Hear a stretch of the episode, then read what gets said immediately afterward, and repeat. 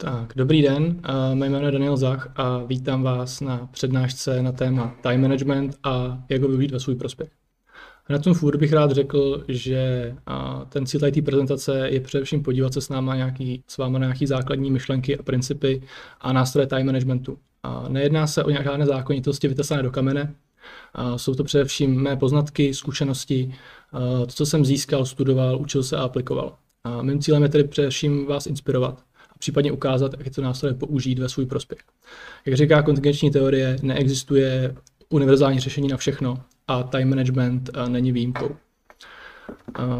V úvodu bych ještě rád řekl teda, kdo jsem. Jmenuji se tedy Daniel Zach a aktuálně zastávám pracovní pozici Managing Director ve společnosti Sparring Partners SRO. Jsem zakladatel vlastního projektu vlastní firmy zvané Strive High. Jsem lektorem v Institutu sportovního vzdělávání a asistuju na Fakultě tělesné výchovy a sportu Univerzity Karlovy člen neziskové organizace Ano Ano a silový a kondiční trenér reprezentace mužů 3x3. Zároveň, kromě tady toho dá se říct pracovního vytížení, se realizuju i ve sportu. A jsem členem národní reprezentace mužů v basketbale 3x3 a jsem součástí olympijského výběru, v rámci kterého se snažíme, nebo naším cílem je kvalifikovat se na olympiádu v Tokiu. A dále hraji za tým SK Slavia Praha a jsem tedy, jak asi víte, studentem e, inženýrského programu všem, a zároveň jsem i studentem PhD programu na Lix University. A úplně na začátek bych uh, začal s takovým cvičením a poprosím všechny z vás, abyste si vzali papír a na ten papír si napsali 10 věcí nebo cílů, které jsou pro vás v životě nejdůležitější. Můžete to udělat teď hned, můžete to udělat během přednášky, Každopádně potřebuji tak napsat 10 věcí nebo cílů a v průběhu, spíš ke konci přednášky se k tomu vrátíme a budeme s tím nadále pracovat. Celou tu prezentaci bych rád otevřel myšlenkou a dá se říct takovou hrou, a která vlastně, kterou jsem nazval time budget. A představme si, že nám banka každý, každý den, každé ráno nám pošle na účet 86 400 eur ale stanoví vám následující podmínky. A máme pouze jeden den na to, aby jsme ty peníze využili. Peníze nelze přivěst na jiný účet, nelze je směnit, lze je pouze použít a nebo je nechat ležet. A zároveň banka může tady ten příspěvek kdykoliv, jakýkoliv den ukončit. A peníze už nepošle zpět. Moje otázka je, co s těmi penězmi uděláte. A myslím si, že každý má asi docela dobrou představu, jak s penězmi naložit. V první řadě se obstará, obstaráme si ty nutné věci, zajistíme se, což s takovýmhle obnosem peněz nebude trvat dlouho. A následně si začneme peníze udělat, začneme si peníze užívat, budeme si dělat radost, začneme si kupovat příjemné věci, budeme dělat radost sobě, svým známým, rodině. A to všechno svědomím, že ten stav může kdykoliv skončit. Čímž vlastně se budeme snažit ty peníze využívat na maximum. No a co kdybych vám vlastně řekl, že tohle to není žádná hra, že to je realita. Je to, je to skutečnost. A je to čas, který máme každý den k dispozici. Každé ráno se probudíme a naším darem je 86 400 sekund života. Jakmile večer usínáme, všechen ten čas je pryč a do druhého dne jdeme opět s novou dotací. Co jsme dnes neudělali, čas, který jsme nevyužili, je už navždy pryč. Stejně tak, jako se život může kdykoliv zastavit. Cokoliv, co v našem životě dosáhneme, se odvíjí od toho, jakým způsobem pracujeme s časem, který nám je dán. Všechny věci na světě mají určitou hodnotu. My jsme schopni manipulovat s různými zdroji, většinu zdrojů můžeme ovlivnit, nikoliv však čas. A čas je neměný, nezávislý, neovladatelný. V našich rukách je pouze to, jakým způsobem ho využijeme. A já sám jsem dlouho čas nevyužíval, neřešil jsem ho a ani jsem vlastně nevěděl, proč bych ho měl řešit.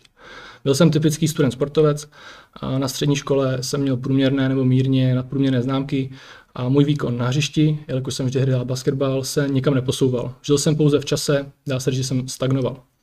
A když jsem se obrátil, tak za mnou nic nebylo, což mi přirozeně vadilo. Neviděl jsem cestu za sebou ani před sebou. Uh, ale se zvědavostí jsem sledoval úspěšní lidi a chtěl jsem být jako oni. Přišel jsem na to, že mají jednu společnou, jeden společný faktor, který vlastně jim dopomáhá k tomu, aby byli úspěšní. A to je způsob, jakým využívají svůj čas. Nastal v mém životě menší zvrat, který se potom ukázal jako dost markantní. Uvědomil jsem si, kolik času mám vlastně k dispozici a začal jsem vidět potenciál v tom, jak, jaký rozdíl může vlastně nastat, když ten, čas, když ten čas začnu využívat. A začal jsem si vizualizovat své cíle. Začal jsem zlehka, Postupně jsem začal vyhrazovat čas na činnosti, o kterých jsem věděl, že mi můžou pomoct právě k naplnění těch cílů, který jsem si vizualizoval. Byl jsem schopen dělat všechny ty zásadně zbytečné aktivity, které jsem chtěl, ale navíc jsem si každý den našel trochu času, abych se učil a zároveň jsem začal trávit víc času v tělocvičně a v posilovně. Investoval jsem na ten čas do svých dvou priorit, což byla škola a basketbal. Můj život se poměrně rychle obrátil k lepšímu a rychle jsme šli potřebovat zlepšení. Poznal jsem, že vlastně čas je kapitál a ve chvíli, kdy já ho budu investovat, tak se mi zúročí. Začal jsem se zlepšovat ve všech prioritních směrech a zjistil jsem, že ty cíly, které se dřív zdály velice vzdálené, jsem začal přibližovat. Najednou jsem viděl svůj celý život úplně jinak. Z dříve nejméně zábavných činností, které mě otravovaly, se staly činnosti, které jsem začal považovat za nejdůležitější a nejvíce zábavné. Neznamená to, že jsem mě najednou začal bavit se učit nebo, uh, nebo běhat, trénovat, uh, ale bavil mě ten proces. Bavilo mě to, že ty věci uh, mě posouvají tam, kam chci jít. A začal jsem pocitovat obrovskou radost z toho, že jdu po cestě za věcmi, za cíly, které, které chci. A time management jako takový je, se dá chápat z mnoha směrů. Já bych rád teď nakousnul vlastně time management e, jako nástroj studentů, protože i já jsem poprvé použil time management a jeho plný potenciál e, v rámci svého studia. Rád bych vlastně tady tu myšlenku podpořil výzkumnou studií od Richelle Adams, která zkoumala vlastně aplikaci nebo vztah známek výkonu studentů s aplikací time managementu. A výsledkem studie je to, že studenti, kteří po dobu svého studia používali metody time managementu, nejsou specifické jaké, zkrátka využívali některé principy, tak dosahovali v průměru GPA 3, 3 celá a nebo více, což vlastně znamená dvojka a, a dvojka a výše.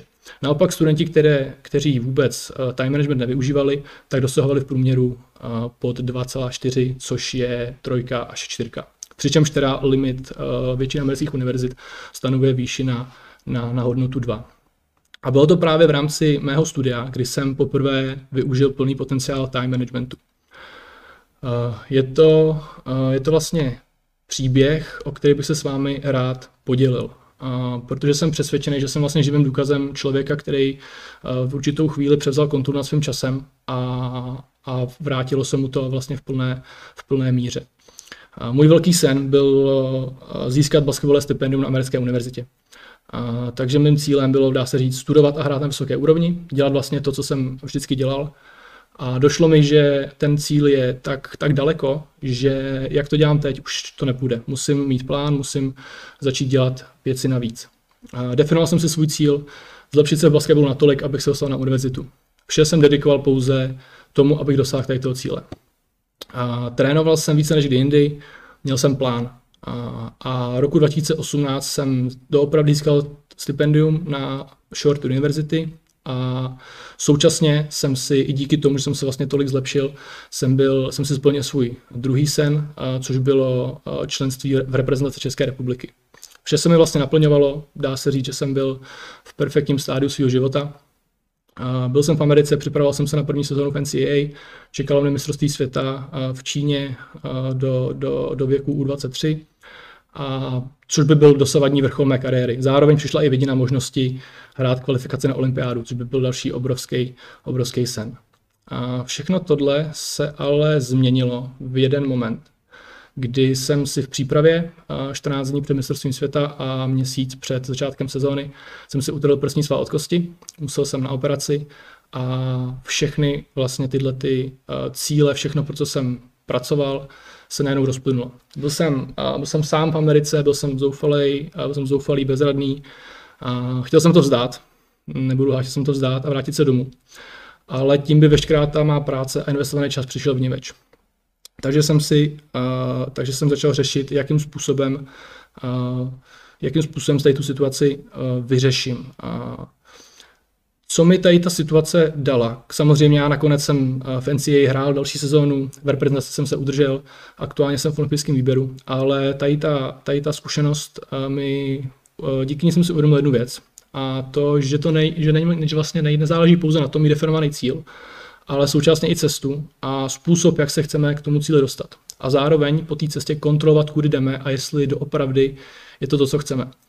Já jsem svůj, ten svůj život neviděl ze širší perspektivy.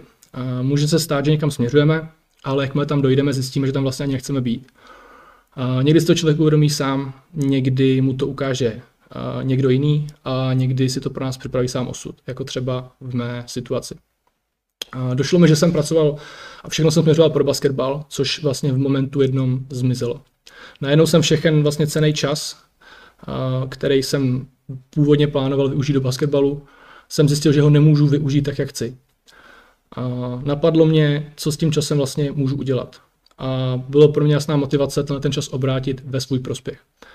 A co kdybych ten čas, který vlastně nemůžu strávit na hřišti, bych využil jinak, než jsem původně zamýšlel. Kromě rehabilitace jsem měl spoustu času. Napadlo mě, jestli se naučím nový jazyk, jestli se naučím hrát na kytaru, jestli budu pracovat. Věděl jsem, že se určitě nevzdám. A, a řekl jsem si, položil jsem si otázku, co chci nejvíce. A stanovil jsem si tak nový cíl, který byl vrátit se domů, vrátit se domů s úspěchem, nikoliv jako člověk, který selhal na cestě za svým cílem. A dále pak pracovat na svém osobním rozvoji, na kariérním rozvoji a dále se věnovat národnímu týmu. Byl jsem však zavázán čtyřletým studiem na americké univerzitě a byl to závazek, který jsem nechtěl jen tak zahodit. A učinil jsem tedy rozhodnutí, že ty čtyři roky tam nestrávím a že to studium si urychlím. Rozhodl jsem se, že dokončím ten bakalářský obor, který trvá standardně 4 roky, za 2 roky. Znamenalo to, že bych musel splnit vlastně 122 kreditů, ne za 4, ale pouze za 2 roky, což jednoduchou matikou je 61 kreditů za rok. Ve chvíli, kdy jsem přijel s tím nápadem do školy, bylo to okamžitě zamítnuto. Bylo mi řečeno, že to nelze zvládnout, že jsem mezinárodní student, že nikdo nic takového nedělá a nikdy neudělal. A v reakci na to jsem si prošel školní řád a zjistil jsem, že teoreticky to možné je, ale nikdo to zatím neudělal. Buď to neskusil, nebo se nechal odradit tím prvním počátečním ne. Uh, obešel jsem trochu tady ten systém v rámci školy a získal jsem si podporu děkana, který mu se tenhle můj nápad uh, líbil a chtěl mě podpořit. Moje argumentace byla vlastně založena na jednoduché matce. O tom, že den má 24 hodin a když budu 8 hodin spát v průměru, 6 hodin budu každý šední den ve škole, 4 hodiny budu investovat do tréninku a rehabilitace, tak pořád mi zbývá 6 hodin volného času. Na, na plnou vlastně pusu jsem v kanceláři řekl, že tenhle ten čas budu investovat do školy. A ať si představí, že tady ten všechen čas, který je volný, který normální studenti uh, využívají tak, že se koukají na Netflix, chodí, uh, chodí uh, s kamarádama ven, žijou sociální život, uh, tak tenhle ten já všechen bych investoval do studia. Uh, Neznamená to, že jsem na, na úkor vlastně tady toho studia a tady těch aktivit neměl žádný sociální život, že jsem se nezbavil s lidma. Ale znamenalo to to, že jelikož jsem toho času měl relativně málo, který bych mohl investovat právě do těch sociálních aktivit, tak jsem si toho času více vážil a vybíral jsem si, s kým ho trávím a jakým způsobem. A je to vlastně strašně krásný ve chvíli, kdy my si vlastně vynahradíme čas, který je určený pro zábavu. Je to mnohem krásnější pocit, než tu zábavu si dopřávat na úkor té práce, tím, že utíkáme od našich povinností. Zároveň jsem položil v kanceláři takovou magickou větu, co se musí stát, abyste mi to povolili. Dle řádu to jde, mám to tady černý na bílém, co musím udělat, abyste mi to povolili. Vlastně kancelář školy neměla jinou možnost a uchýlila se vlastně k jedné podmínce, která v rámci školního řádu tam byla stanovená a to je, že student, který udělá něco takového, tak musí mít výjimečné studijní výsledky. A dala mi podmínku, že musí mít všechny předměty zakončené známkou A. A v tu chvíli uh, moje odhodlání bylo tak, uh, byl jsem tak odhodlaný, tak připravený, že to pro mě byl pouze parametr. Byl to parametr, který jsem přidal do svého plánu, který v vozovkách pak stačilo pouze, pouze vykonat. Aby to šlo zvládnout, všechno jsem si musel více připravit. Musel jsem pracovat více faktory. Najednou jsem řešil basketbal, školu, rehabilitaci a později teda i pandemickou situaci, která všechno samozřejmě zkomplikovala. A nakonec to dopadlo dobře. Studium jsem zahájil v srpnu 2018 a ukončil v dubnu roku 2020. A graduoval jsem na dálku.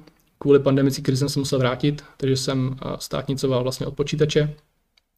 Sice jsem nevyhodil klobouk do vzduchu při graduaci, ale získal jsem tady, tím, tady tou akcí dva roky, které nyní můžu investovat do naplnění mých dalších cílů. Ten klíčový přístup, eh, to, jak jsem to vlastně dokázal, eh, je poměrně eh, vlastně jednoduchý. Všechen ten čas jsem využil na své priority. Ovládl jsem ten nejcennější zdroj, který jsem měl, což byl čas. A investoval jsem do toho, co pro mě bylo nejdůležitější. Tenhle ten příběh neříkám proto, abych ukázal, že by tohle měli lidé dělat, že by měli spěchat ve škole nebo vše věnovat pouze jedné prioritě. Ale chci tím ukázat, jakým způsobem lze akcelerovat naše cíle a náš rozvoj, pokud chápeme čas jako zdroj, který investujeme. Dnes už žiju samozřejmě jiným způsobem a ten čas svůj dělí mezi několik priorit, ale k tomu se dostáváme. Přecházíme v další části prezentaci, kterou bych rád otevřel výrokem Roryho Weidna, což je autor knihy Procrastinate on Purpose a je to vlastně řečník, který se specializuje právě na time management. Jeho vlastně myšlenka je taková, že ačkoliv se svět hýbe mnohem rychleji, máme nové technologie a měli bychom být schopni čas organizovat lépe než kdy jindy, tak neustále eh, se potkáme vlastně si situací, kdy nemáme dost času na věci, které chceme. A proč tomu tak vlastně je? Dnes sice máme víc nástrojů time managementu, time managementu než kdy dřív, ale máme i taky mnohem víc důvodů, proč ty nástroje musíme využívat. Máme mnoho možností a potkáme se s neustálou rozhodovací paralýzou. Neustále musíme vyhodnocovat náš aktuální stav. Dříve tento problém nebylo třeba řešit. V minulosti byly ty možnosti tak omezený, lidé zkrátka museli pracovat, aby se uživili, aby si ulovili potravu. Ve chvíli, kdy nebyl rozhodovací paralýzu, tak nemohl přežít. Dnes musíme řešit mnohem více věcí a pro, pro, pro člověka je to spíše horší než lehčí. A i to je důvodem, proč někteří lidé raději pracují pro někoho, jsou v práci, kde jim někdo říká, co mají dělat, než aby podnikali sami a sami si určovali to, co dělat budou. A time management je v dnešní době brán logicky, ale pletou se nám do něj emoce. A jsou to právě emoce, je to to, co cítíme, které, je to to, co cítíme, co určuje, co děláme, co definuje naše rozhodnutí. A často se rozhoduje na, na základě toho, co chceme, spíše než na základě toho, co potřebujeme. A využíváme raději vnitřní motivaci spíše než tu vnější. Naším cílem by mělo být uh, nalézt v tomto rovnováhu a využívat tu vnitřní motivaci proto, aby jsme si vytvořili lepší podmínky vnější motivace. Nikoliv naopak. Uh, dostáváme se tedy k základní myšlence time managementu. V zásadě neexistuje nic jako time management, protože management znamená řízení a my čas nemůžeme řídit. Nemůžeme ho ovlivnit. Čas plyne nehledě na to, co děláme. Co ale můžeme řídit, je sami sebe a způsob, jakým pracujeme s časem, který máme. Skrze plánování můžeme řešit problémy dopředu a nespolehat se na naše emoce a na rozhodnutí v daný moment.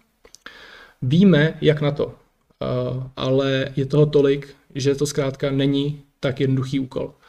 Někdo už dávno vymyslel kalendář, ale už nám neřekl, co do něj máme napsat.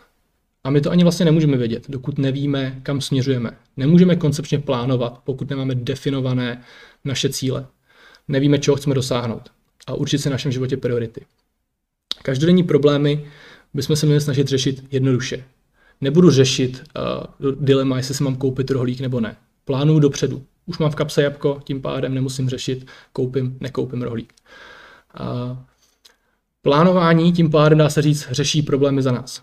A dále složité problémy se řeší plánováním a cílem je eliminovat potřebu se rozhodnout v ten daný okamžik. Ale k tomu je potřeba znát daný cíl a definovat kroky, které k němu vedou. Přičemž prokrastinace je jedním z indikátorů, že nám tenhle ten systém plánování nefunguje.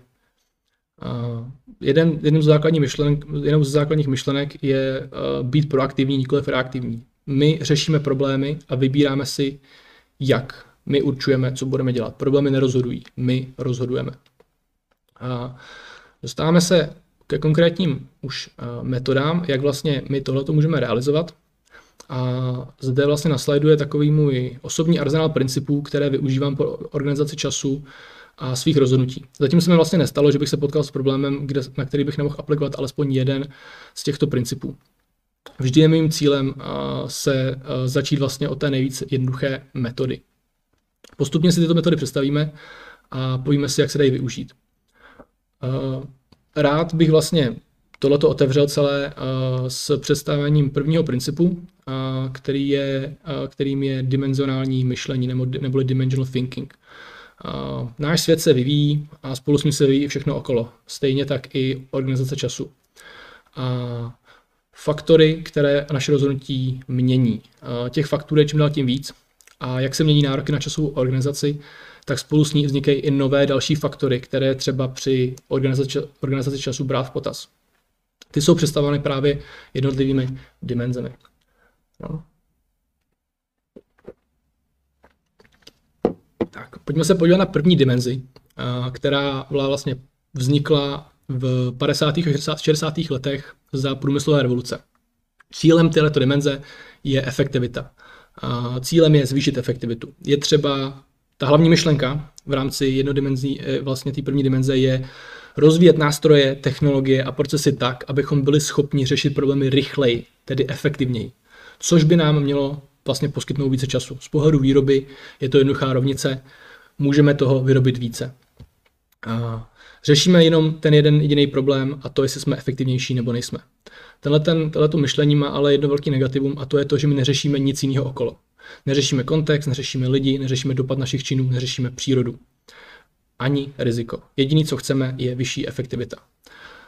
Proto postupem času v 80. letech vznikla i druhá dimenze, respektive vznikl systém dvou dimenzí, se kterými pracoval už i Dr. Stephen Covey, který je mimochodem autorem například To nejdůležitější na první místo, nebo sedm návyků úspěšných lidí.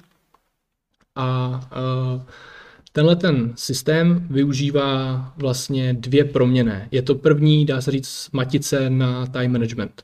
A ptáme se při příchodu tý, toho úkolu, se ptáme na dvě otázky. Jak je ten úkol důležitý a kdy je důležitý?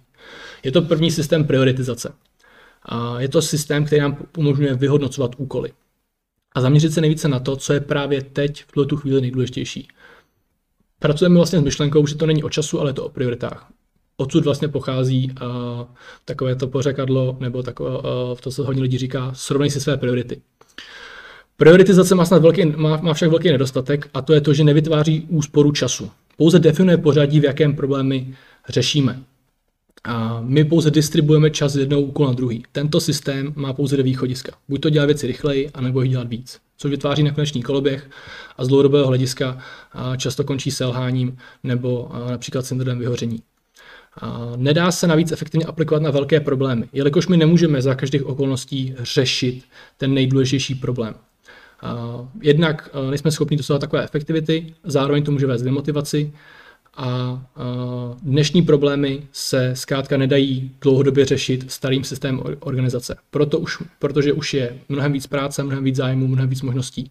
Ve hře je více faktorů a je třeba řešit kontext. Kontext situace, času a prostoru. Pokud jsme se, pokud bychom, abych dal příklad, tak pokud bychom se přemýšleli v, právě v prioritizaci, tak ve chvíli, kdy jdeme v tramvaji, tak dejme tomu, že v tuhle tu chvíli potřebujeme napsat diplomovou práci. Tím pádem, tím, že jdu v tramvaji, tak řeším, co v té tramvaji můžu dělat, jak ten čas využít. rozhodnu se, OK, budu psát diplomovou práci, protože to je to nejdůležitější. Je to opravdu dobrý nápad, budu schopný psát v takové kvalitě. Můžu tam dělat spoustu jiných věcí, které mají taky nějakou hodnotu. A to tím už na ten kontext. Definovat si v rámci prostoru a času činnosti, které můžeme dělat podle kontextu, nikoliv podle, pouze podle důležitosti. A což mě přivádí k vlastně k, na, k takové nadstavbě, což jsou vlastně tři dimenze, kdy k urgenci a důležitosti přibývá ještě významnost, funkčně significance. A jedním slovem bych vlastně tady ty tři dimenze nazval jako optimalizace. Je to systém, kdy vlastně my komplexně evaluujeme úkoly a optimalizujeme vlastně systém, jakým my ty úkoly potenciálně budeme řešit. Před každým rozhodnutím bychom si měli položit teda tři otázky. Jak moc je ten úkol důležitý, jak brzo na něm záleží a jak dlouho na něm záleží. Čímž snižujeme dilema s rozhodování při denních problémech. Neplatí to však pro velké problémy, protože důležitá rozhodnutí by se měly vždycky konat, nebo se měly vždycky rozhodovat na základě plánování. A opět je třeba být proaktivní, nikoliv reaktivní. Cílem je vytvořit si zítřek nebo vytvořit si ten den tak, abychom si určili, co budeme dělat, nikoliv aby nám ten den říkal, co máme dělat.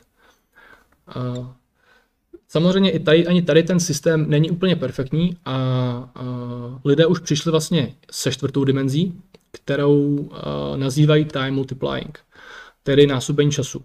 A jak jsme si řekali, tak den má 24 hodin, 86 400 sekund a nelze nic udělat, tím tento čas navýšíme. Takže vlastně se nemůže jednat o násobení jako takové. A, ale je to vlastně takový kontrast s dvěma vlastně přístupy k plnění úkolů. A ten standardní přístup je takový, že se snažíme dnes vyřešit ten nejdůležitější problém. Pokud pracujeme s tou čtvrtou dimenzí, tak uh, řešíme uh, nejenom dnešek, ale zároveň i zítřek. Co mohu udělat dnes, aby ten zítřek byl lepší? Co můžu udělat teď, aby budoucnost byla lepší? Zásadní myšlenka je, že dnes budu opravdu řešit věci, které mám udělat dnes. Čímž vlastně, uh, čímž vlastně je i uh, v zásadě tady ty myšlenky je i mně známá, známý zase pořekadlo, že co můžeš udělat dnes, neodkládej na zítra. Naopak zítřejší problémy řešíme plánováním a přípravou. Zároveň si můžeme umožnit vlastně využít ten dnešní čas na problémy, které zítra už nemusíme řešit. Za mě asi nej, můj neoblíbenější princip, který rád používám, je focus funnel, což je vlastně trichtýř, který nám slouží k tomu, aby jsme zúžili a vyfiltrovali problémy, tak až mi nakonec zbydou jenom ty, které mám skutečně řešit. Tenhle ten trichtýř má několik úrovní. Neměl by být však základem evaluace všech problémů. Naším cílem by mělo filtrovat ty problémy a úkoly tak, aby se k nám dostaly jenom ty věci, které třeba vyhodnocovat. V rámci, když ve chvíli přijde ten, ten problém, ten, eh, ten, eh, ten úkol, tak v první řadě eh, bychom se měli snažit vždycky ho eliminovat. Pokládám si otázku, má, má to vůbec smysl řešit? Protože efektivita organizace času nespočívá vždy v tom, co se rozhodneme udělat, ale spíše v tom, co se nerozhodneme udělat. Vše, čemu řekneme dnes ne, nám uvolňuje víc času na ty podstatné věci. Pokaždé, když na něco řekneme ano, tak vlastně říkáme nekonečně mnoho ne na všechno ostatní. Protože ten čas rezervujeme pro tu jednu jedinou věc. Pokud nemůžeme, pokud problém nemůžeme eliminovat, nemůžeme ho zkrátka neřešit, měli bychom se pokusit ho automatizovat. Příkladem ze života může být například nastavení automatické platby, což mi přijde jako krásný příklad, protože to je vlastně velice jednoduchý a snadno pochopitelný. Pokud budu platit účty každý měsíc, můžeme to zabrat kolem 30 minut měsíčně. Pokud si nastavím automatickou platbu, dejme tomu, že mi to zabere přibližně dvě hodiny jednorázově. Což znamená, že, za, že již za čtyři měsíce nastává návrat investice. Stejně jako je princip investice peněz, kdy investujeme peníze a ty nám vytváří další peníze, tak můžeme investovat čas, který nám vytváří další čas. Což znamená, že každý další měsíc od pátého měsíce eh, nám tento krok přinese o 30 minut eh, času navíc. A co kdybychom takto automatizovali více činností? Ne vždycky to samozřejmě jde, tím pádem ve chvíli, kdy my nemůžeme zautomatizovat, tak bychom se měli snažit delegovat. Pokládáme si otázku, musím to doopravdy dělat já, nemůže to udělat někdo jiný. Tenhle ten postup je zpravidla využívaný pro méně zásadní problémy, které my nepo, nepovažujeme za tak důležité, aby jsme se mohli, aby jsme byli schopni je předat dál. Často tady vzniká otázka, co když to ten člověk neudělá tak dobře jako já. Eh, je to třeba problém, který eh, já třeba řeším pravidelně v práci, kdy mám vlastně obavy z toho, když někomu zadám úkol, eh, takže ho třeba neudělá tak, jak bych ho udělal já, nebo neudělá podle mé představy. Ani to neznamená, že by neudělal tak dobře, ale zkrátka, že ho neudělá třeba podle toho, jak já jsem si ho představil nebo vysnil. Poprvé se, pokud vlastně člověku delegujeme něco poprvé, tak málo kdy se stane, že nám podá takový výkon, který bychom očekávali. Ale opět tady můžeme pracovat s investicí. Pokud to, to člověka naučíme, postupně se zbavíme nutnosti to dělat sami. Zjistil jsem vlastně, že můj táta tohle dělal de facto celé moje dětství, celé moje dospívání a dělal to tím způsobem, že vlastně pokaždé, když se doma musel něco udělat, tak si přizval mě a mýho bráchu a všechno jsme se museli naučit proto, aby jsme to jednak uměli, samozřejmě byl to nějaký systém edukace, ale zároveň, aby se to příště rozbije, nebo když se to příště stane, tak aby on to nemusel dělat, aby jsme to mohli udělat my. Zároveň jsem takto odhalil, proč mě vlastně můj bratr tak brzo učil sekat trávu. Proto, aby to nemusel dělat on. A klíčová myšlenka delegace by měla být, že bychom měli delegovat naše slabé stránky a věnovat se těm silným. Je hodně činností, které jiní lidé dokáží udělat lépe, rychleji a efektivněji. Příkladem může být to, proč si na některé věci zveme odborníky, protože to je zkrátka efektivnější, než se tu danou činnost učit a ve výsledku eh, nebudeme schopni tu práci stejně odvíct tak dobrou jako ten člověk, který je z oboru. Pokud to nemůžeme ani delegovat ten problém, tak přichází eh, vlastně ke mně a já musím učinit rozhodnutí. Ve chvíli, kdy došlo až ke mně, znamená to, že je dostatečně důležitý, abych se tím zabýval. V tuto chvíli se musím rozhodnout. A musím si položit otázku, jestli ho musím řešit teď, nebo jestli ho můžu řešit až později. Pokud ho musím vyřešit hned, nastává koncentrace, je třeba eliminovat rozptýlení a problém vyřešit. Pokud ho nemusím řešit hned, můžu ho odložit. Odložím si ho na později, což se mimochodem nazývá pozitivní prokrastinace. A problém odložím a dá se říct, že vlastně opět ho pošlu na začátek toho trichtýře a ten problém potom tím trichtýřem prochází znova. A ve chvíli, kdy ten problém tam pošleme znova, tak on se někdy vlastně vyřeší i předtím, než opětovně dojde na moji úrovni. Zkrátka proto, protože se změní okolnosti, změní se situace. A pokud ten problém odkládáme pravidelně, tak je dost možný, že třeba zjistíme, že zjistíme to, co jsme s tím problémem měli udělat už na začátku, a to, že ho eliminovat. Nebo uvidíme šanci nebo nějaký systém, jak ho automatizovat. Nebo se časem objeví někdo, komu ten problém může být delegován. Nebo se ten problém ukáže natolik signifikantní na to, abych do něj doopravdy investoval svůj čas a vyřešil ho. Na každé z těchto úrovní bych se ptát, jestli, to, jestli ano nebo ne, jestli to jde nebo nejde. Můžu eliminovat, nemůžu, můžu automatizovat, nemůžu, můžu delegovat, nemůžu, musím vyřešit. Musím to udělat teď, nemusím. Dalším nástrojem je tzv. Eisenhowerova matice, která je založena na systému prioritizace. Já jsem sice zdůraznil, že prioritizace má výrazné nedostatky, a proto by ta matice měla sloužit především jako definice okamžitého rozhodnutí. Neměla by sloužit k plánování dlouhodobých cílů. Měla by se využívat, nebo dá se hodně efektivně využívat na jednoduché každodenní problémy, které přicházejí náhodně během dne. Například, když jsem v kanceláři a přicházejí nám tady ty podněty zvenku, tak my díky tady té matici jsme schopní s nimi pracovat. A rozhodujeme se na základě toho, jak moc jsou důležitý a kdy jsou důležitý. V zásadě, pokud není, důležit, není ten problém důležitý ani urgentní, tak ho nebudu ani řešit. Uh, delete, delete, vyhodím ho pryč. Ve chvíli, kdy je sice urgentní, ale není důležitý, tak nemám potřebu ho řešit já osobně, tím pádem můžu zdelegovat, ať ho udělá někdo jiný. Ve chvíli, kdy je důležitý a urgentní, já cítím potřebu ho vyřešit sám, řeším ho sám. Často ale nastává problém, takový dá se říct nedostatek, který souvisí spíš vlastně s, nějakým, s nějakou naší schopností ten problém se koncentrovat, ten problém vyřešil. A to je, když, když ten problém není tak urgentní, ale je důležitý. A my se rozhodneme, my použijeme vlastně decide a rozhodneme se ho vyřešit později. Čím se stane to, že ten problém se postupně opět vrátí do tady toho rozhodovacího procesu. A pokud se ten problém vrací opakovaně, je to vlastně indikátor, že tady ten systém nefunguje. S čímž musíme počítat, protože ve výsledku to je, to je v našich rukách a, a pokud ten problém je dostatečně důležitý a, a nejsme schopní ho vyřešit jedním ze způsobů, například právě focus funnel, na výsledku ho nakonec budeme muset stejně udělat.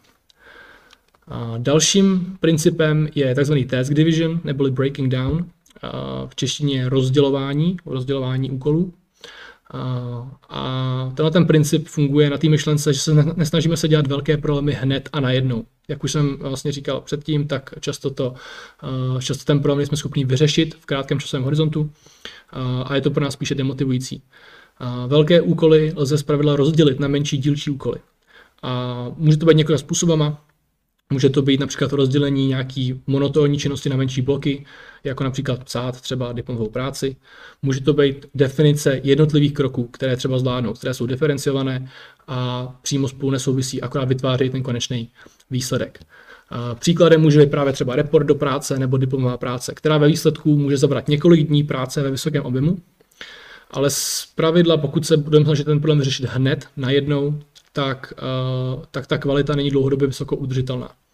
Pokud si ale definujeme nějaký minimální blok, který je nutný eh, k tomu, aby jsme odvedli dobrou práci, například hodinu, eh, tak sice ten problém budeme řešit v delším časovém horizontu, ale udržíme si kvalitu, udržíme si motivaci, zdravý rozum a bude nás motivovat i to, že vlastně vidíme ten proces. Postupně nakonec dojdeme k naplnění toho úkolu a ten výsledek je, eh, je stejný, jako kdybychom to udělali najednou. Ve výsledku nakonec Eh, nám to může v součtu zabrat i méně času, jelikož pracujeme více efektivněji. A k tomu bych dodal myšlenku vlastně, a to sice tu, že každá velká cesta se skládá z jednotlivých kroků a počítají se i ty nejmenší. Neměli bychom k tomu přistupovat tím jednodimenzionálním uvažováním, jenom zvýšit efektivitu, protože kromě té práce nebo té diplomové, diplomové práce nebo toho, nebo toho problému velkého, který řešíme, musíme řešit i jiné řešit v našem životě. Mám tady vlastně napsaný v úzovkách quick win, já tomu říkám quick, quick win hack, což vlastně je situace, kdy my naplňujeme malé úkoly a tím, že vlastně my je splníme, tak se cítíme motivování a přinášám to pocit uspokojení, protože co si budeme ve chvíli, kdy my uděláme nějaký, pro, nějaký, nějaký problém, vyřešíme nějaký úkol, uděláme, dáme si tam ten check, tak nás to vnitřně uspokojuje a naplňuje. Podobný princip vlastně je i právě tady je metoda Big Rocks, Small Rocks. A většina z vás určitě zná tuhle tu metaforu sklenice, přičemž sklenice představuje čas, který máme. Kameny jsou velké problémy, odpovědnosti, věci, které zkrátka musíme řešit. Menší kameny jsou menší úkoly, písek představuje nedůležité věci, z pravidla nějaké prokrastinační činnosti. A mně se hodně líbí tady ten diagram plně proto, protože nehledě na to, kolik máme velkých kamenů, malých kamenů a písku, tak vždycky si můžeme najít čas na kávu s kamarádem. V rámci prokrastinace pravidla řešíme ty, ten písek, ty small rocks. A ty velký kameny, ty big rocks, ty řešíme v rámci velkého plánu. Ty by měly být ukotveny a měly být, dá se říct, hlavními pilíři našeho plánování, naší organizace času. Pokud do té sklenice první nasypeme písek, tak už tam pro ty kameny není tolik místo. A to je to, co způsobuje prokrastinace. Pokud my děláme ty méně důležité činnosti a zaplníme s nimi ten den, tak potom logicky nezbývá už dostatek času na to, aby jsme řešili ty problémy, které jsou pro nás skutečně relevantní. K tomu vlastně ještě patří i myšlenka, která se nazývá Eat the Frog, neboli teda sněz žábu, která vlastně říká, že ve chvíli, kdy my my bychom ráno snědli žábu, což je naprosto nepředstavitelný, nepředstavitelná situace, tak bychom čelili takovému obrovskému stresu, že s největší pravděpodobností už, jsme, už bychom nic horšího v ten den nezažili. A tím pádem se zbytek dne jeví jako jednoduchý. Já rád pracuji s podobnou ideologií a to je, že pokud si dáme ráno studenou sprchu, tak projdeme vlastně paradoxně uh, velmi, velmi vysokým stresem, který způsobí to, že ten nejtěžší úkol toho dne máme už za sebou. Tím pádem zbytek se jeví jako jednodušší. Uh, dalším uh, vlastně nástrojem je timeboxing nebo taky timeblocking, což je uh, práce vlastně s časovou blokací. My si definujeme časovou dotaci, definujeme si to, kolik času máme. Následně si definujeme potřebu času na jednotlivé úkoly. Kolik času na ty úkoly potřebujeme. A tyhle ty úkoly si potom rozstřídíme do úkolů, a teda tyhle ty úkoly si potom rozstřídíme do kategorií a, a definujeme si ty časové bloky v rámci rozvrhu pro každou danou kategorii nebo činnost. Což znamená, že v rámci toho dne, v rámci toho týdne, v rámci toho rozvrhu máme ten daný časový blok, kdy se věnujeme jenom té dané kategorii. Je to uh, například technika, kterou využívá Elon Musk nebo Bill Gates.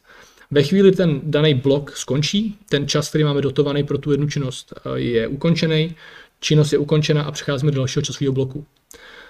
Ale pozor, eh, má i tady, ta, tady, ta, tady ten princip má vlastně svůj nedostatek a to je to, že my máme eh, zpravidla tendenci podhodnocovat ten potřebný čas na naplnění úkolu. Že předpokládáme, že ty věci jsme schopni plnit rychleji, než skutečně jsme.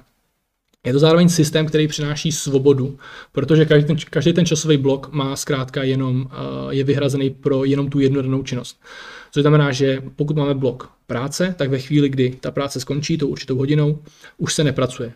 Přecházíme do dalšího bloku, což může být například rodina. A v tu chvíli my se soustředíme stoprocentně jenom na to, co v tu chvíli máme. Tím pádem práce nemusíme řešit, můžeme řešit rodinu. Uh, hodně populárním, možná asi i nejznámějším principem nebo pomůckou je to-do list, který ale hodně lidí neumí správně používat. Zkrátka proto, protože jim nikdo neřekl jak a většina lidí je používá způsobem, který není efektivní a naopak může být až kontraproduktivní. I hned vysvětlím proč. To-do list by v první, v té první úrovni, v té první fázi měl sloužit vlastně k zapsání úkolu. To znamená vyndávání těch úkolů z hlavy. Ve chvíli, to zapíšu, už na ně nemusím myslet, protože ho mám tadyhle napsaný a vím, že s ním musím dál pracovat. Uh, jeden můj dobrý přítel, můj dobrý kamarád mi vlastně řekl jednou, že náš e-mail nebo můj e-mail je vlastně to-do list jiných lidí. Že to vlastně všechny ty e-maily, co tam mám, tak jsou vlastně úkoly, které na mě delegují jiní lidé. Což mě vlastně pobavilo a řekl jsem si, že tak, že tak je a ta představa se mi opravdu líbí. Uh, dále, kromě teda to-do listu, uh, je vhodné pracovat i s nad to-do listem, což znamená list věcí, které bychom neměli dělat které, jsou, které se dají využívat jednak samozřejmě na složitější věci, jako třeba zabrání prokrastinaci, ale zároveň i na věci uh, typu, které třeba nesouvisí přímo s prací. Uh, každopádně tím cílem je eliminovat špatné rozhodnutí, něco, co nás odvádí buď to od práce, nebo od nějakého cíle, který chceme splnit. Například pokud mým cílem je zlepšit fyzickou kondici, nebo být fit, být zdravý, můžu si dát na to list, že nebudu používat výtah. Tím, že se to napíšu, tak vlastně vytvořím takovou úmluvu sám se sebou, kdy uh, já doopravdy jsem motivovaný nebo mám, ten, mám, ten, mám tu potřebu tuhle tu úmluvu dodržet. A proč teda jsem říkal, že ten to-do list, eh, že s tím hodně lidí nepracuje správně? Je to proto, protože z pravidla tam lidi napíšou ty věci, co chtějí udělat, to, co, co, co věří, že je potřeba vyřešit, ale dále s tím nepracují. Ty, ty věci tam jsou a závisí čistě na motivaci toho člověka, jestli se k těm věcím dostane nebo ne. A proto se to-do listu často říká tzv. task graveyard, nebo tedy hřbitov úkolů. Protože v průměru 70% úkolů na to-do listu zůstanou nenaplněny. A já rád tomu přirozuju v kontrastu vlastně kalendář, který je vlastně takový to-do list, ale má tam jeden vlastně jako zásadní faktor. A to je definice času, kdy my vlastně definujeme v rámci toho kalendáře, kdy je nutné ten úkol plnit a kdy je nutné ho splnit. Dále je vhodné v rámci to-do listu vytvářet kategorie. Kategorie typu to-do listy v rámci práce, v rámci rodiny, v rámci zábavy nebo třeba i činnosti v rámci prokrastinace. Následně můžeme použít například třeba ten timeboxing a můžeme si rozdělit ty, ten čas na ty jednotlivé sektory, kdy vždycky děláme ty věci z toho to-do listu z té dané kategorie.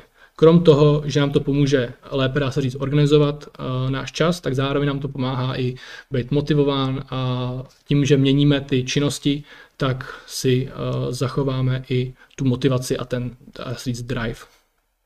Já rád například pracuji uh, i s to-do listama, kdy uh, tam aplikuju to 3D myšlení, o kterém jsem mluvil, kdy vlastně řeším důležitost, urgentnost a významnost, jak je důležitý, kdy je důležitý a jak dlouho je důležitý.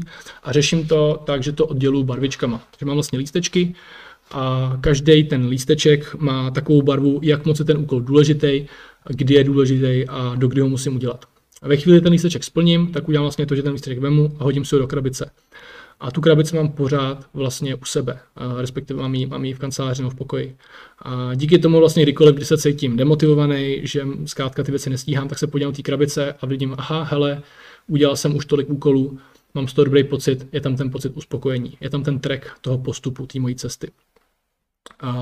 Důležit, velká, nebo jako důležitá věc nebo chyba, která se taky často děje, je to, že na to se dávají velké úkoly, které jsou složité a trvá velice dlouho jich dosáhnout. Což je samozřejmě dlouhodobě demotivující, protože pokaždé se podívám na ten to-do list, tak tam ten problém pořád visí. Tenhle ten způsob se dá opět vyřešit právě například třeba tím Big Rock, Small Rock systémem nebo, nebo tou divizí uh, úkolů, ale problémů. A to vytvořit si speciální kategorii uh, to-do list, speciální to-do list právě na ten velký hlavní úkol. Například uh, nedám si na to-do list uh, úkol opravit dům. Vytvořím si speciální to-do list, oprava domu a na něj si píšu ty jednotlivé části. Tím pádem v první řadě je světla, poté střecha, potom dveře. Tím pádem můžu jít hezky krok po kroku a jakmile vyškrtám všechny ty uh, políčka z toho seznamu, tak můžu škrtnout celý ten seznam, čímž vlastně uh, vytvořím takový to-do list na to-do listu.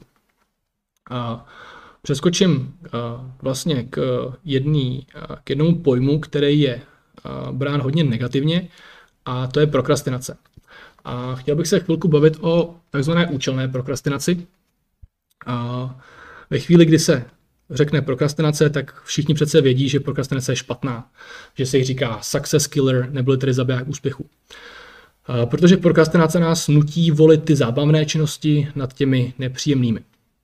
Prokrastinace jako taková nás v zásadě nemůže moc nikam dostat. Z pravidla to dopadá tak, že nahromadí problémy do stádia, kdy vytvoří extrémní stres a ty podmínky na splnění úkolů jsou mnohem těžší, než byly původně. Proč tedy máme prokrastinovat účelně? Je rozdíl mezi pozitivní a negativní prokrastinací. Pokud si řeknu, že já to dělat nebudu, protože se mi zkrátka nechce, volím si tu jednodušší, tu zábavnější cestu, tak je to negativní prokrastinace. Ve chvíli, kdy já si řeknu, že to nebudu dělat, protože není ten správný čas, ve chvíli, kdy se umyslně rozhodnu, že není ten správný čas ten problém řešit, tak je to pozitivní prokrastinace, která je založena nikoliv na emocích, ale na strategii a schopnosti trpělivosti. Protože velmi často doopravdy není ten správný čas ten problém řešit.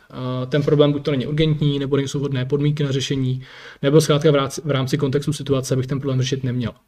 Vys psaní diplomové práce v tramvaji. Ačkoliv je to urgentní problém, nejdůležitější, tak v tramvaji zkrátka tu práci udělám tak efektivní. I rád používám vlastně jeden takový prokrastinační hack, který vlastně je založen na tom, my vlastně víme, kdy prokrastinujeme, my si to moc dobře uvědomujeme, A velmi často to má za následek nějaký výčitky a negativní emoce s tím spojený, že si vyčítáme to, že vlastně nepracujeme, neděláme nic smysluplného, dá se tak říct.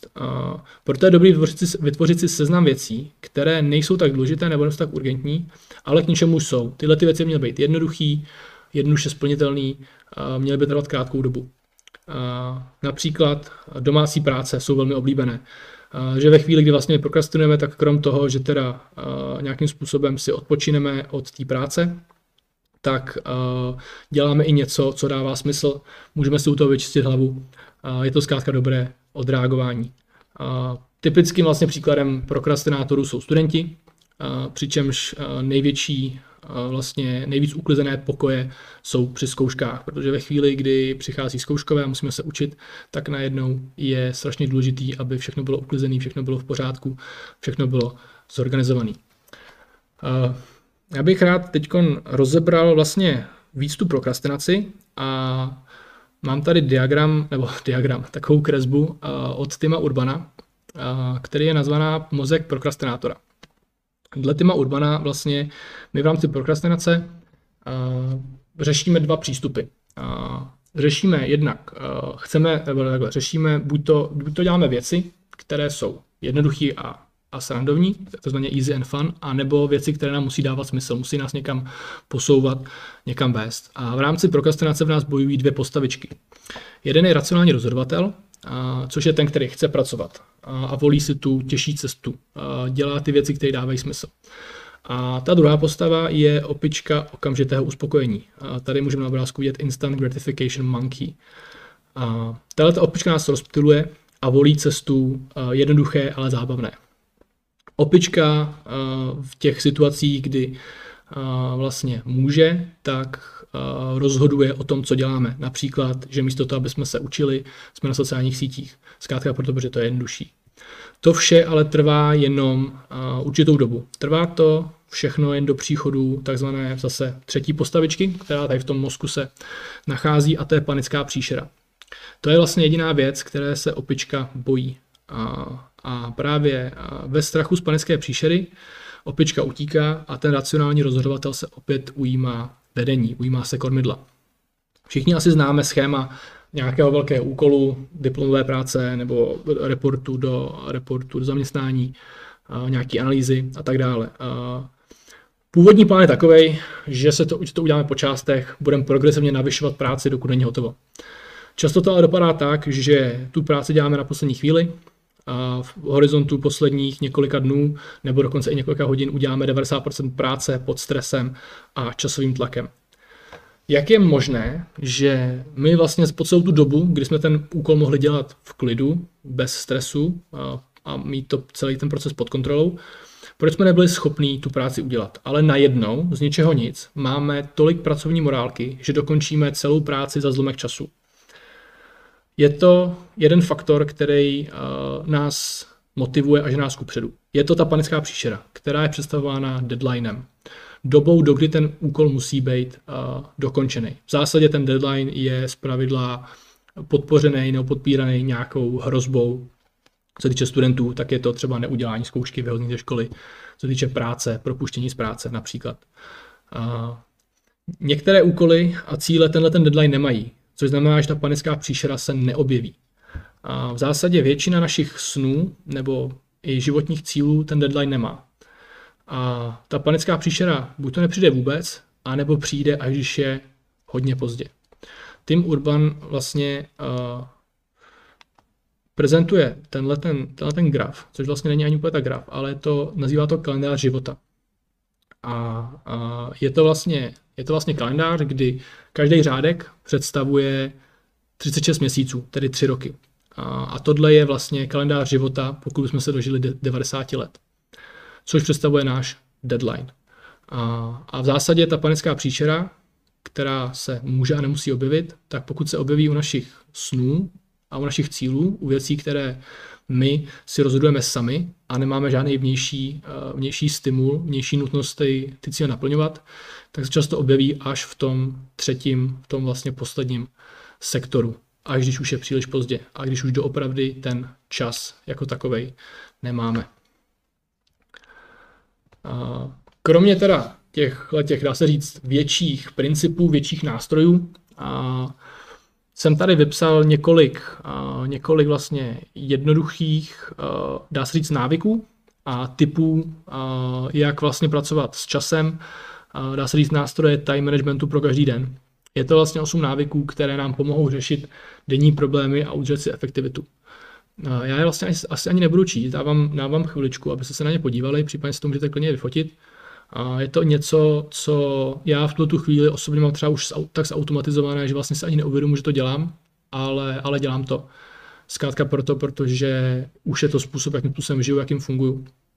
A díky tomuhle uh, jsem vlastně schopný vybalancovat uh, jednak všechny ty věci, které musím dělat v rámci nějaký té vnější motivace a zároveň si doplnit i, nebo dá se kompenzovat si i to, že mě to baví a že nepřicházím o rozum a že nevyhořím. To musím zaťukat, že zatím nehořím. Uh, tak a jestli jste se na to podívali, což věřím, že jo. Uh, jinak teda mimochodem, kdybyste měli nějaké otázky nebo připomínky nebo cokoliv, tak uh, by měl být přístupný chat, který, takže já se potom k těm otázkám dostanu. Takže budu určitě rád, když se na cokoliv zeptáte, pokud vás to zajímá, nebo pokud máte nějakou připomínku nebo něco na připojení do diskuze. Posuneme se dál a posuneme se k filozofii time managementu, uh, kterou jsem teda tady převzal od Breda a Eona.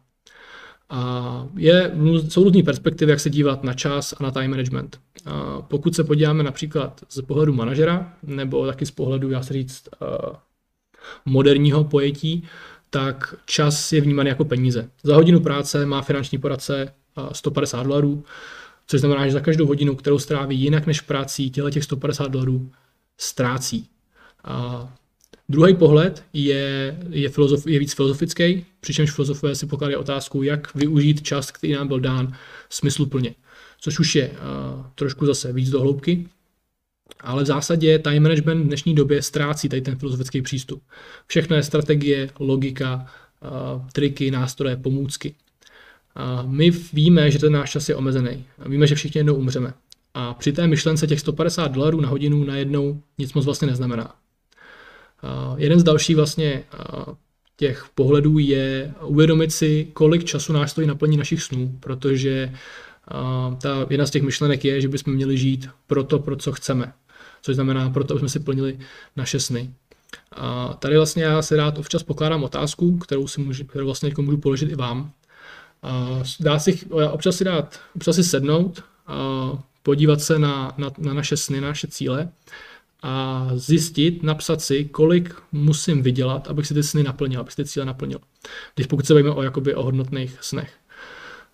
v kontextu tady toho všeho, omezený čas, všichni jednou umřeme, naše sny jsou takto náročný, vzniká taky otázka filozofická, proč bych se neměl okamžitě zabít. A Což je vlastně něco, co vždycky, když vlastně si řeknu, tak mě tak trochu jako pobaví, protože když se na tím člověk zamyslí, tak uh, tak eh, hodně lidí, oh, ups, teď něco se stalo, dobrý, tak, uh, když se nad tím vlastně člověk zamyslíme, tak uh, hodně lidí vlastně používá vlastně alibistickou, uh, alibistický přístup k času. A to sice, že říkají, že nemají čas, což je vlastně největší lež v našem životě, protože my čas máme všichni, není to o času jako takovém, ale je to o prioritách. A velmi často, když, uh, když máme něco udělat, nebo když nás někdo něco žádá, tak je lehčí ale alibisticky říct, nemám na to čas, než není to pro mě priorita. A mám tady samozřejmě, co by to bylo za přednášku, kdyby tady nebyl nějaký, nějaký tlak, nějaký, uh, nějaká hlubší myšlenka k zamyšlení. A zkuste se na chvilku zamyslet nad tím, kolik času máte každý den k dispozici a jakým způsobem využíváte a zeptejte se sami sebe, jestli žijete směrem ke svému potenciálu. Pokud je otázka, teda pokud je odpověď ano, tak uh, jste určitě na dobré cestě. Pokud ne, tak uh, jak asi u většiny problémů je, je, je fajn vlastně zjistit nebo definovat si, co můžu teda dělat, abych toto změnil, abych se na tu otázku mohl odpovědět ano. Čas jako takovej bychom měli, bychom měli vždycky využívat. Nehledě na situaci, bychom měli se snažit ten čas využít tak, aby nám to něco přinášelo. Když se večer ohledneme za tím naším dnem, abychom byli spokojení s tím, jak jsme ten den prožili. Zároveň je fajn si vyhodnotit čas pro radost a bavit se, protože ve chvíli, kdy si na, ten, na tu radost uděláme čas a ten čas trávíme radostí, protože si chceme udělat radost, tak je to mnohem krásnější a svobodnější, než si tu radost poskytovat na úkor práce. Naším cílem by teda mělo být nalezení rovnováhy v rozhodování, založené na tom, co potřebujeme a co chceme. A pracovat tak s obojím, s logikou i s našimi emocemi. Teď přichází chvíle, kdy se můžeme podívat na těch 10 věcí, na ten úkol, který jsem zadal na začátku přednášky. Takže teď prosím všichni, kdo si ty úkoly zapsali, kdo třeba přišel později, tak úkolem na začátku přednášky bylo napsat si na papír 10 věcí, které chcete v životě ze všeho nejvíc, 10 cílů, které si chcete splnit. A dáme ještě chviličku teď času, kdyby to někdo teď rychle zapisoval. Tak, stačí klidně jenom, stačí klidně jenom, kdo nestíhá, tak stačí třeba jenom klidně pět. Každopádně, pojď, pojďme se podívat na, na ty cíle. Podívejte se na ně, leží před váma a položme si otázku, kolik hodin za poslední týden jsem do těchto cílů investoval. Pokud moje odpověď je, že dost, tak jsme na dobré cestě k naplnění těchto cílů. Pokud málo, je otázkou, zda tyto cíle jsou pro nás skutečně tak důležité. Pokud jsme do nich neinvestovali, je možná vhodné si říct, jaké jsou naše skutečné priority. A každopádně tím výsledkem je, že tyhle ty cíle z pravidla nemůžou být zítra, ale je třeba na ně nezapomínat. Je to systematický proces, který vlastně nám přináší to, ten potenciál, to, to dosahování těch cílů. Proto já třeba rád občas tohle to dělám sám. Když mám chvíli, tak si sednu, napíšu si 10 věcí, někdy jenom pět, které jsou pro mě opravdu nejdůležitější a sám si ověřím, jestli doopravdy ten svůj čas investuju do těch věcí, které chci skutečně ze všeho nejvíc. Jak už jsem říkal na začátku přednášky, tak všechno v našem životě, všechno, co dosáhneme, se odvíjí od toho, jak využijeme čas, který nám je dán. Ten čas je limitován. Máme pouze 24 hodin, 14 440 minut a 86 400 sekund. To je čas, kterým jsme obdarovaní. To je čas, který máme každý den. Tak proč bychom neměli být ti, kteří ho využijí naplno a naplní tak svůj potenciál? Já aktuálně žiju vlastně způsobem takovým, kdy bych řekl, že mě charakterizuje věta, že v životě chci dělat pouze věci, které mi dávají smysl. Mojí životní aspirací je být schopen říct, v životě dělám pouze věci, které mi dávají smysl. Ten rozdíl je tak, že pořád jsem nějakým způsobem sám si nastavuju limity takové, že některé věci, které dělám, mi úplně smysl nedávají, ale mají nějakou přednou hodnotu, kvůli kterými dělám. Každopádně všechno, co dělám ve svém životě, tak má nějaký účel a díky tomu mohu žít tím způsobem, jakým žiju. Díky tomu můžu pracovat na plný úvazek na vysoké manažerské pozici, mohu se realizovat skrze sport, můžu, dva, můžu desetkrát týdně trénovat na vrcholové úrovni, mohu se neustále rozvíjet, jako například studovat, studovat dvě školy. Tohle to všechno mi umožňuje ten přístup k času, který mám a ty nástroje a ty principy, o kterých jsem tady dneska mluvil. A i přes to všechno mi, do, mi skutečně zbývá i čas, který si vytvořím na přátele a na věci, které dopadne chci dělat. Přesně řečeno, ta cesta je mojí zábavou což znamená, že uh, mě baví a radost mi přináší ten proces, to, že vidím, to, uh, to, že vidím kam jdu a vidím, co všechno mám za sebou. A navíc mi tady ten, tady ten přístup přináší uh, zajímavé příležitosti v rámci mého života, jako třeba příležitost mít tuto přednášku, za kterou bych chtěl moc poděkovat všem a vážím si toho, že jsem tady mohl dneska mluvit. Nevím, kolik nás tady aktuálně je, Každopádně uh, vám děkuji za, za váš čas a zde můžete vidět moje kontakty, pokud byste mě chtěli kontaktovat, ať už v kontextu přednášky nebo čehokoliv jiného.